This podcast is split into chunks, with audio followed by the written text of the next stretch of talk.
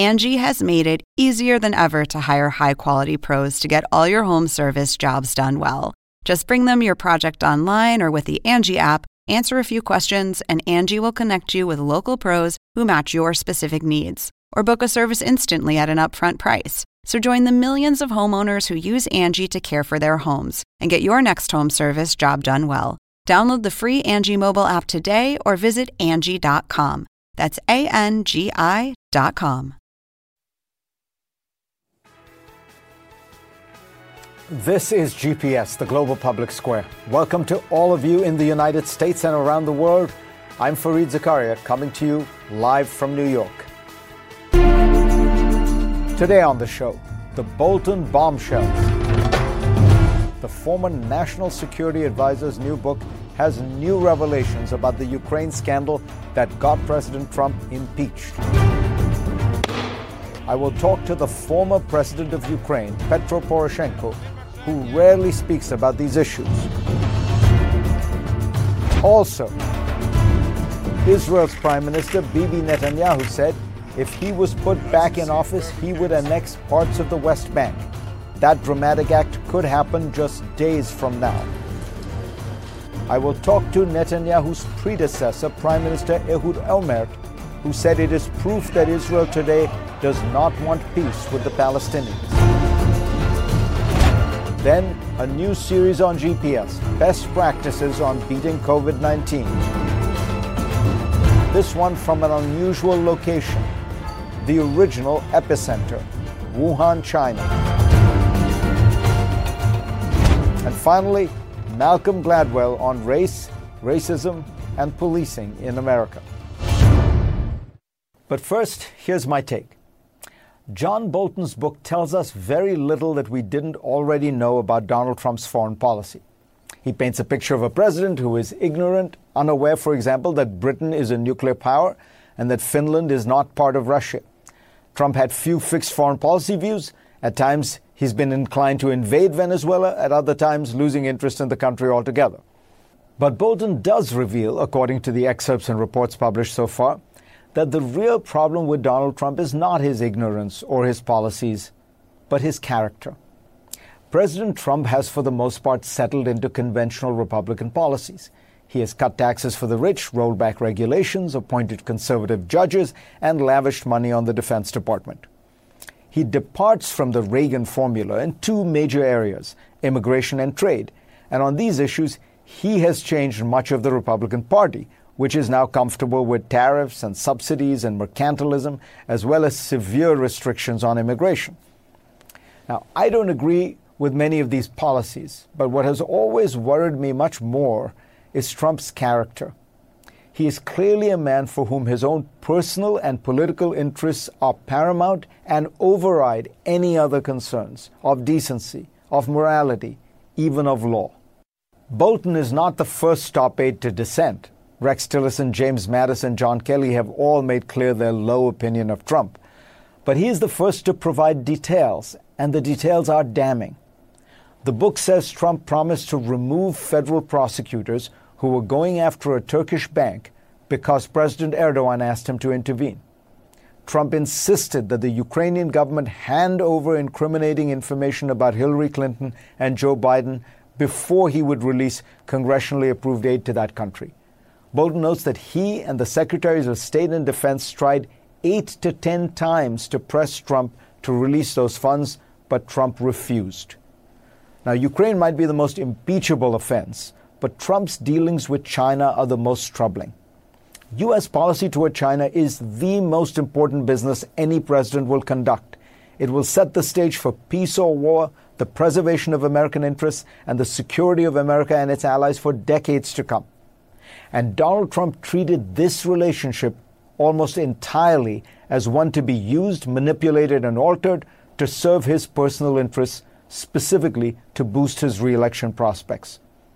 Bolton describes Trump's willingness to reverse prosecution and even criminal penalties against Chinese firms as personal favors to President Xi Jinping. He casually offered to reduce tariffs on Chinese goods in return for a deal that would make him look good in November pressing Xi to have China buy agricultural products so that Trump would poll well in Midwestern states. He praised Xi for building concentration camps in Xinjiang. Bolton describes Trump as pleading with Xi to ensure he'd win re election. Most strikingly, the Chinese understood with whom they were dealing and openly played to Trump's personal political ambitions. Xi expressed that he would like Trump to remain in office for the next six years. Trump responded that people were saying, his favorite way of expressing his own views, that the two term limit on U.S. presidents should be waived for him.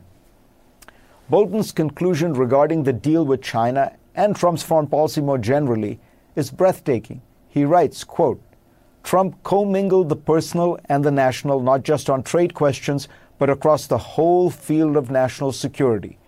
I am hard pressed to identify any significant Trump decision during my White House tenure that wasn't driven by re-election calculations. Unquote. For those who have been willing to support Donald Trump because of particular policies they've always wanted, Supreme Court judges or tax cuts, Bolton's book makes clear the cost is high.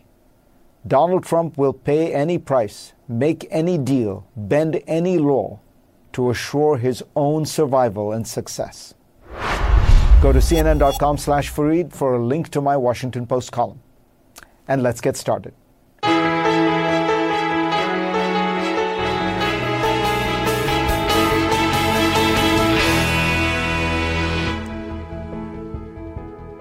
In his book, John Bolton backs up testimony from the House impeachment hearings that President Trump withheld hundreds of millions of dollars of security assistance from Ukraine to try to get Kiev to investigate Joe Biden and the 2016 election. My next guest, Petro Poroshenko, was president of Ukraine from 2014 to 2019. In that time, he worked with both the Obama and Trump administrations. President Poroshenko, it is a pleasure to have you join us. Thank you very much indeed for for this opportunity. President Poroshenko, um, in reading uh, Bolton's book or the parts de- dealing with Ukraine, one one learns again something that one has known. Uh, this came out in the in the impeachment hearings. Um, President Trump believes that Ukraine or some elements within Ukraine don't like him. Um, and he, he, he, feels that very strongly. In fact, he says it in, in words that I cannot repeat on television. Uh, he, he feels very strongly that the Ukrainians were trying to mess with him, let's say. Um, what do you think gave him this view? It seems as though he feels it starts with the leaks of certain documents that ended up getting Paul Manafort, the chairman of his uh, campaign, uh, uh, uh indicted and things like that. What was going on in Ukraine? You were president that led Trump to believe that Ukrainian, Ukraine was against him. First of all, I want to use this opportunity to thank United States of America because me as a president enjoy extremely important and powerful bipartisan support from the United States, both from Democrats and from Republicans. And believe me, Ukraine now in the world, one of the most pro-American nation in the world, no matter it is Republican or Democrats, we are definitely very much appreciate for, frankly speaking, for uh, giving us such a volume of support to protect our sovereignty during the Russian aggression to protect our territorial integrity, to protect our independence. And Ukraine now is in the war. And this is a Russian scenario just to break unity between Ukraine and US. And definitely this is not in the interest of Ukraine, and definitely this is the, not in the interest of the United States. To be clear, President Poroshenko, you are saying that the, the, the leaks that came out uh, that made the Trump campaign or Donald Trump think that uh, Ukraine or Ukrainians were against him were Russian leaks. Or this was a Russian intelligence operation designed to sow discord between Ukraine and the United States. First of all, uh, Fareed, I want to say that I was the witness, starting from my first appearance in the United States Congress on the 18th of September, uh, year 2014, when I enjoyed, as a representative for the multi-million Ukrainian people, a strong and enormous support in the United States Congress, which was bipartisan. I think that Ukraine united United States. Ukrainian matter united both Republican and uh, Democrats in their strong support for freedom, democracy, and uh, rule of law and the basic values of democratic societies. And I'm not exclude that definitely this is in Russian interest to launch a scenario that okay, Ukrainian against Trump or Ukrainian against Biden or Ukrainian against Obama, Ukrainian is for Ukraine. Ukrainian is for the United States. And definitely this is not in the Russian interest. You spoke with Vice President Biden many, many times over the course of uh, the period when you were president, he was vice president. He pressed you on many issues. Did he ever bring up the topic of Burisma, the company that employed his son as uh, a, one of his uh, one of its board of directors? So my absolutely clear answer: no, never.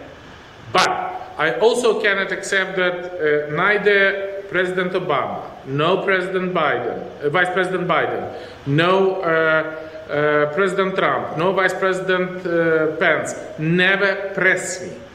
Let me ask you about uh, what is going on in Ukraine right now. Um, you have actually just lost your father, um, but you are also in the middle of a a, a, struggle in which you are being investigated for corruption charges. Can you explain it to us? Uh, this is completely not true. Uh, that investigation for anything like that.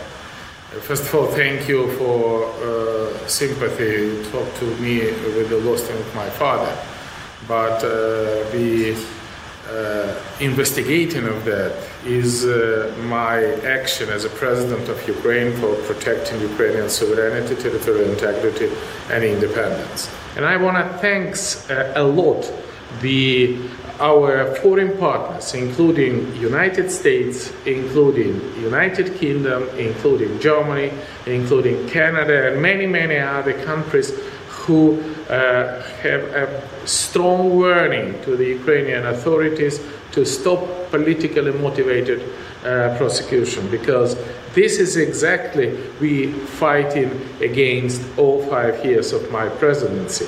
This is exactly against democracy. This is exactly against rule of law. This is exactly uh, trying to use the uh, state machine against the political opponent.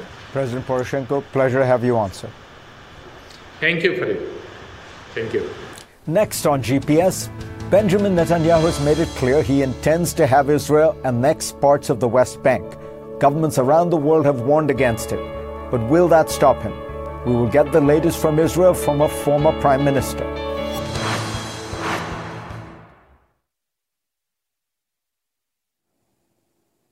Israel may be about to do something that could permanently alter the prospects for peace in the Middle East. Prime Minister Netanyahu campaigned on a plan to annex portions of the West Bank, which is recognized as Palestinian territory. And the U.S. peace plan has emboldened Bibi Netanyahu to fulfill this campaign promise. Just days from now, Israel may start taking the land. Jordan has warned of a massive conflict if Israel proceeds, and Europe has told Israel it considers the move illegal. Does Netanyahu care? Joining me now is the former Prime Minister of Israel, Ehud Olmert. Welcome, Prime Minister Olmert. I'm honored. Um, let me ask you, as a, a, former Prime Minister, as Bibi's immediate predecessor, is there a national security justification, which is the one the Prime Minister is providing, for this move? Well, quite frankly, I don't recognize such a security problem for Israel. Uh, the, historically, the uh, Jordan Valley was a very sensitive area, but this was in 1967 when there was a very strong Jordanian army just across the river, and uh, much further to the east there was a very powerful Iraqi army. Today, Jordan is an ally of the state of Israel, and there is no Iraqi army, and there is not any essential, sensitive, or immediate security problem for the state of Israel on the east side. There is no Eastern Front anymore, and therefore there is not really any serious need for any, certainly not for any unilateral steps regarding the Jordan Valley. And what about the politics of this? You negotiated with the Palestinians, you know how complicated and difficult that is. What would a move like this do to the prospects of, for Israel's political future and obviously the prospects of the Palestinians?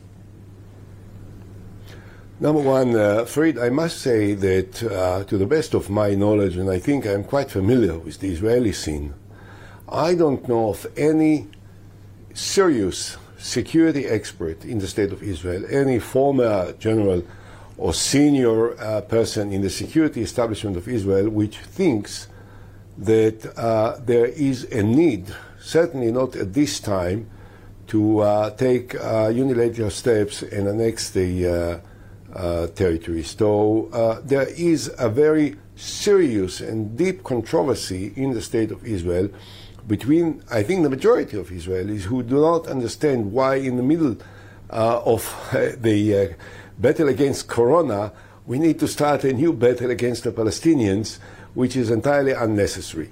Uh, I think that uh, it will create a serious controversy, but more so, I'm seriously uh, concerned that if there will be a unilateral step to annex uh, any part of the territories, this will ruin the chances for any further direct negotiations between Israel and the Palestinian Authority. Now, I'm familiar with the Trump plan. And, uh, there, you know, there might be different opinions about parts of this. But this is the plan that was uh, presented by President Trump to both sides, and it is based on two major principles. One is the creation of a Palestinian state. Another is that there will be changes in the uh, territorial uh, division as a result of negotiations. But there ought to be negotiations, and both sides must accept the two principles, the creation of a Palestinian state and that there might be some territorial changes. I haven't heard yet that there is any attempt to establish a process of negotiations. And I think that it is incumbent upon the Prime Minister of Israel, and I'm talking from my side, I'm the Israeli side. I care for Israel. I care for the security of Israel. I care for the future of Israel. And I care for peace between Israel and the Palestinians. So it's incumbent on us to say that we accept both principles of the Trump plan, which is the creation of a Palestinian state and the territorial adjustments, which are part of it.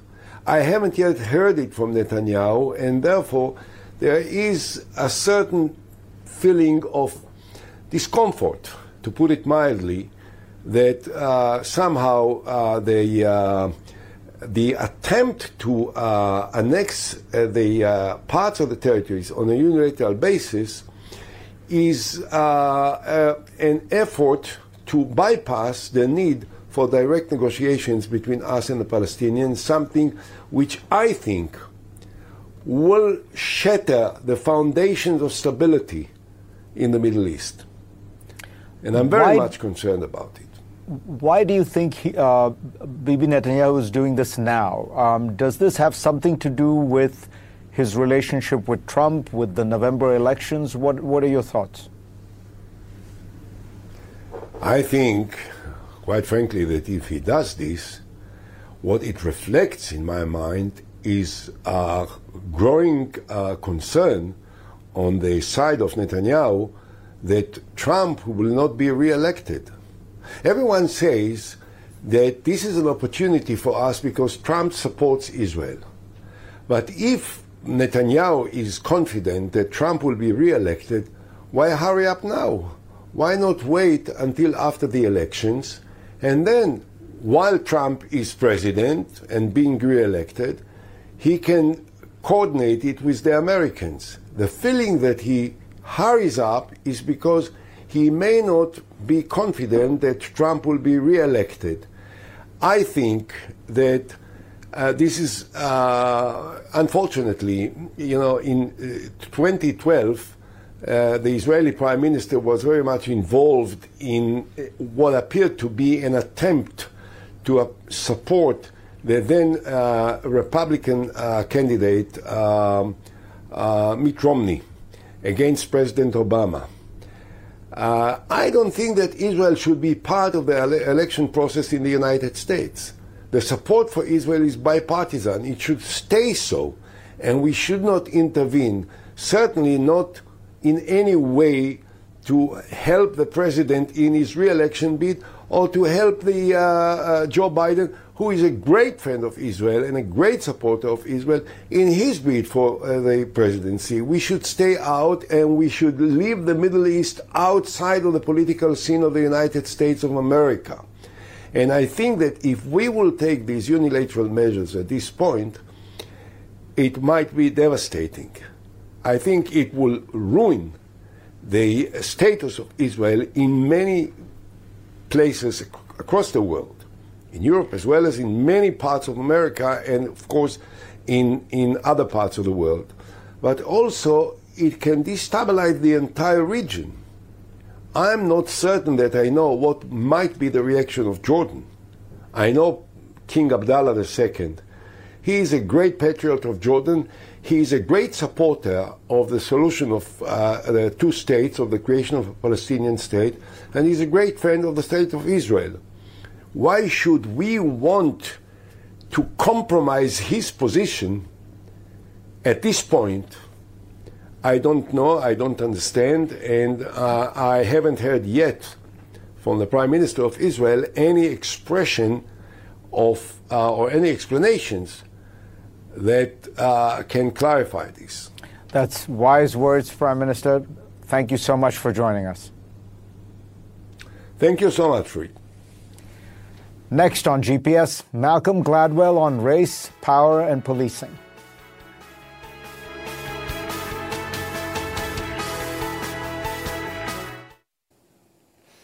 41. That is the number of times an unarmed black man named Amadou Diallo was shot by the New York police in 1999.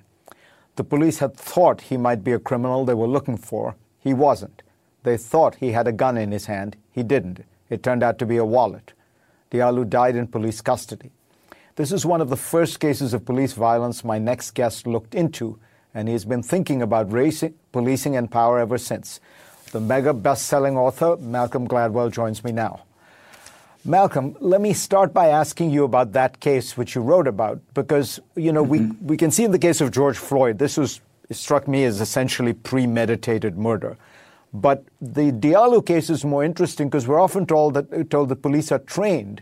And when you think about 41 shots, one's reaction is, well, they don't seem to be trained very well because that seems like a lot of emotion and not a lot of training. What is going on in those moments? Well, the one thing I did, it's funny, I did a, a, a podcast episode last season from my podcast revisionist history on a police shooting, and I met with a forensic um, uh, uh, sort of analyst one of the leading, one of the country's leading experts in, in analyzing these things, and he said every case is different. I think that's something important to keep in mind. The Diallo case, you're quite right, is quite different from George Floyd. There, I think it was um, some jumbled combination of uh, a racist impulse, the, the idea that a young black man is by definition dangerous and a potential criminal, in combination with some very questionable training. The, the uh, you know, I, I, detail in that chapter in my book, Blink, all the things the officers did wrong. Uh, principally, that they rushed the encounter whenever you have um, officers who are um, who are speeding up instead of slowing down, you magnify the possibility of some kind of fatal error. Um, and I think a lot of, if you look at a lot of these cases of of police encounters that go awry, the speed element is a big part of it. Um, the case in Atlanta, you know, there was th- th- that could have played out over half an hour. Instead, it played out over a matter of minutes. There's just no reason for things to be um, accelerated when that makes the the chances of making a, a, mistake greater.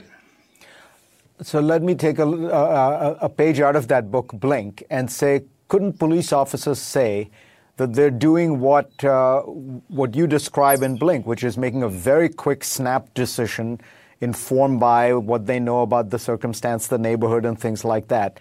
Um, how do you get them not to make a snap decision like that? Yeah, well, the book Blink was a book about the, the both the good and the bad of snap decisions, and that's very clearly, excuse me, a case where we don't want police officers making snap decisions. In you know, in my last book, Talking to Strangers, which is structured around the story of Sandra Bland, another encounter between an African American and police officer has gone awry. There's a case where the police made a series of the police officer in the case made a series of snap decisions about Sandra Bland, almost all of which were 100% incorrect. She was distressed, and he read that as uh, malice. He thought she was dangerous. She was upset. He couldn't tell the difference between um, between uh, fear and an intent to harm, um, or, or anxiety and an intent to harm. That is the kind of thing you cannot tell in a, uh, in a handful of seconds. You need to slow down and have a conversation with someone before you draw a conclusion about exactly what emotional state they're in. Um, I think this issue of, like I said, this issue of speed is huge, and it, it's a structural issue. That police officers speed things up for, in many cases, for a reason. Um, one of the reasons being that we give them too many responsibilities. Um, and finally, let me ask you, Malcolm, about another essay you wrote about, because I read uh, somewhere that you said, as many have, that they were hopeful that this time would be different because you have a broader coalition. People seem genuinely not to let this, uh, be willing to let this go. You wrote a very interesting essay in the New Yorker once about how it's all very good to have moral outrage, but you need very systematic, organized, disciplined movements that then translate that outrage into political achievement. And you were referring to Martin Luther King and groups like uh, mm-hmm. his and John Lewis's. We have the outrage now, but do we have the, the organization and the movement?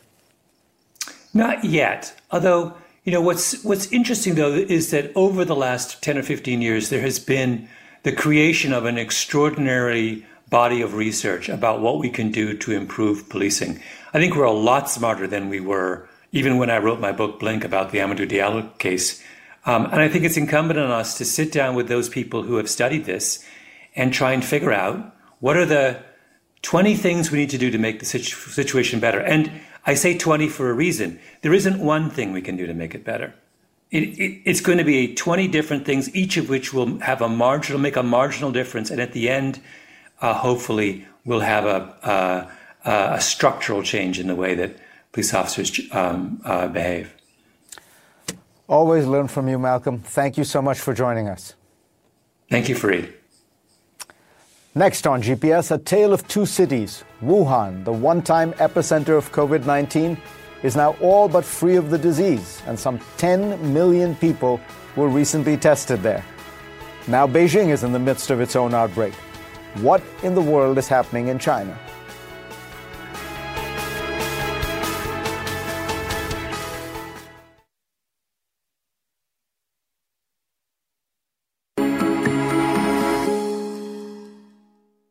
Wuhan, the capital of China's Hubei province, is about 500 miles west of Shanghai.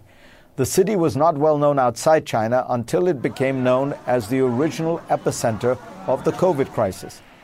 In the end, the city endured a 76 day strict lockdown and reported more than 50,000 infections and almost 4,000 deaths. And now the city has done something rather extraordinary administered a COVID test to almost all of its 11 million residents. Joining me now is Vivian Wang, who has been reporting on this story for the New York Times. This is part of a new series on GPS called Best Practices for Beating COVID 19, in which we examine what went right in the fight against the pandemic. Welcome, Vivian. Thanks, Fareed.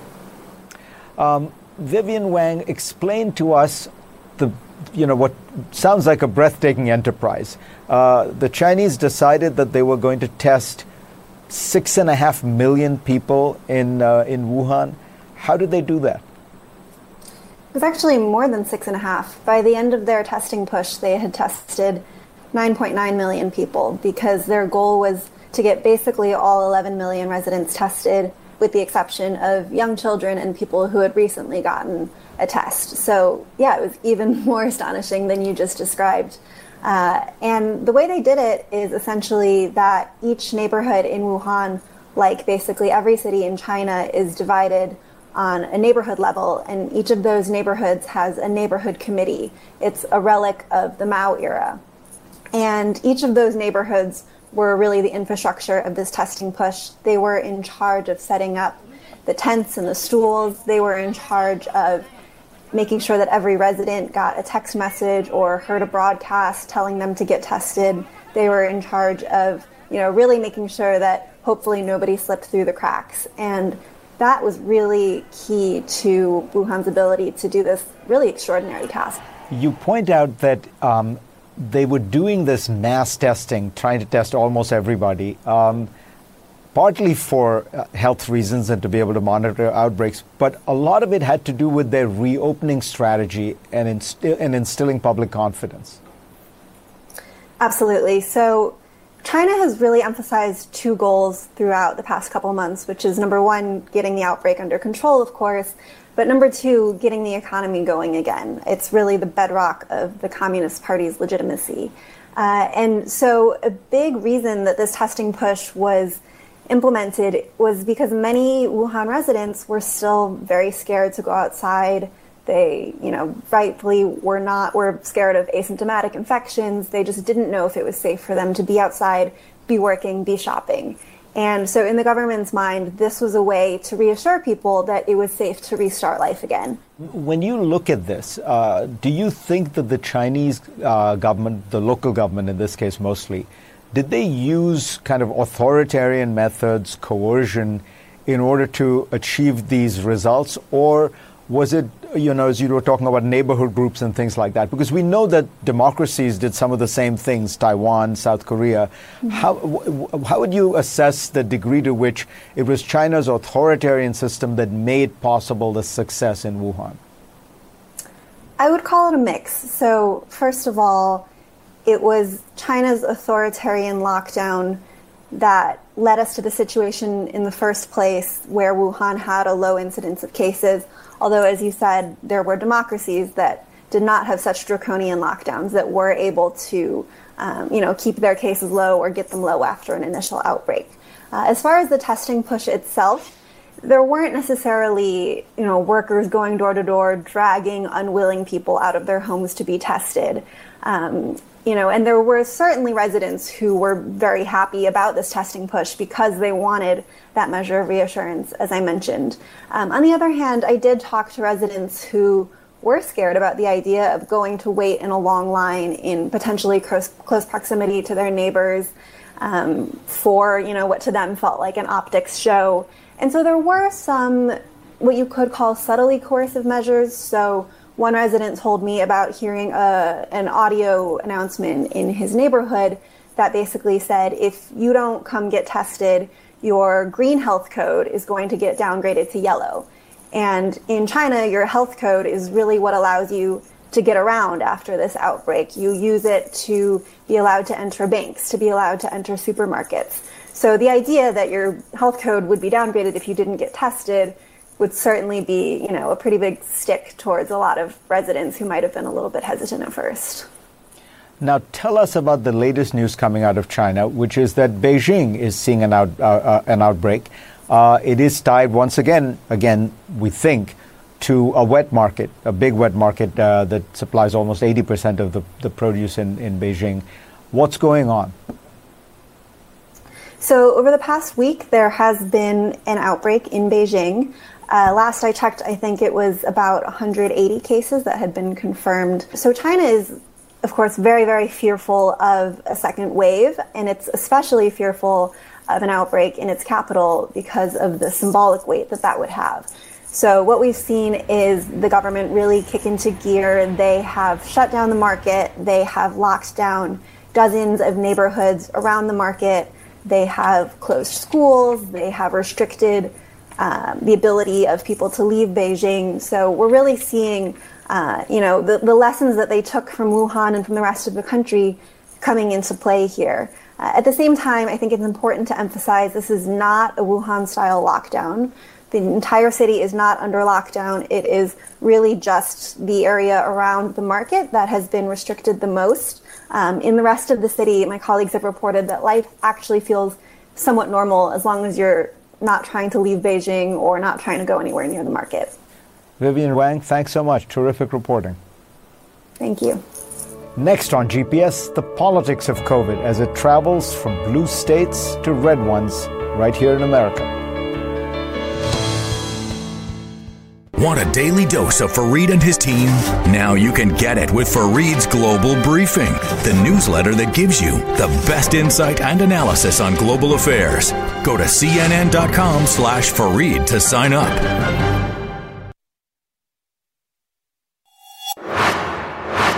And now for the last look. In normal times, yesterday evening's rally at a Tulsa, Oklahoma arena with Trump fans screaming out support for their hero would have seemed like any other campaign event. But these are unusual times, and the promised overflow of support never materialized.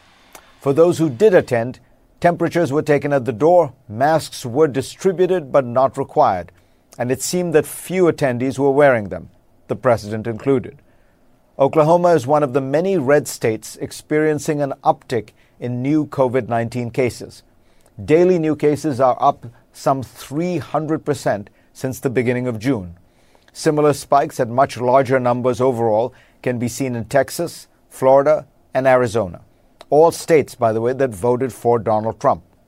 In fact, across the country, COVID 19 has moved from initial hotspots in densely populated Democratic strongholds like Seattle and New York into Trump territory. Take a look at this graph from the Washington Post. More and more new cases have been emerging in counties that voted for Trump, as the enormous numbers seen early on in the counties that supported Hillary Clinton begin to fall off. Part of this is the nature of the virus. It will spread first in heavily trafficked areas and then to the suburbs before eventually getting to rural areas. Those latter places, of course, tend to be more Republican leaning. But there's more to it than that.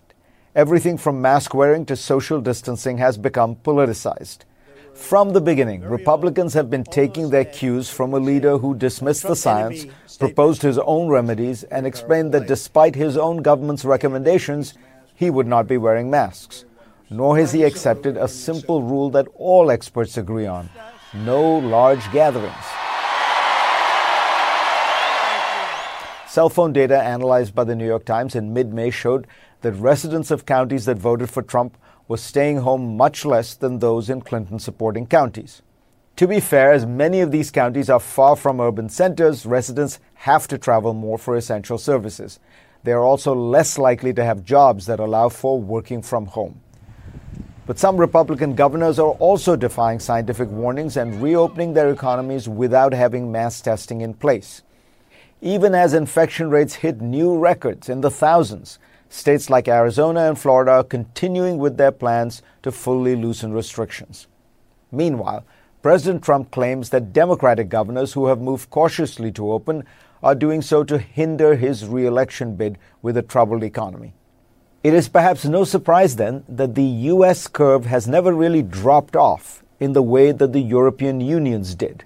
And remember, Europe is more densely populated than America. In fact, as numbers increase today, Many experts say we are still in a first wave that was never really properly dispatched. From botched national testing efforts to mixed messages on masks, the US started off on the wrong foot and it has never really caught up.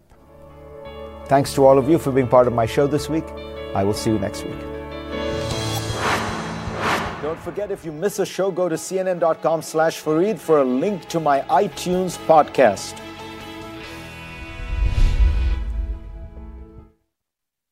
I'm Dr. Sanjay Gupta, host of the Chasing Life podcast. In honor of our 10th season, we want to hear from you. Leave us a message at 470 396 0832 and tell us how you chase life. It could be used on an upcoming episode.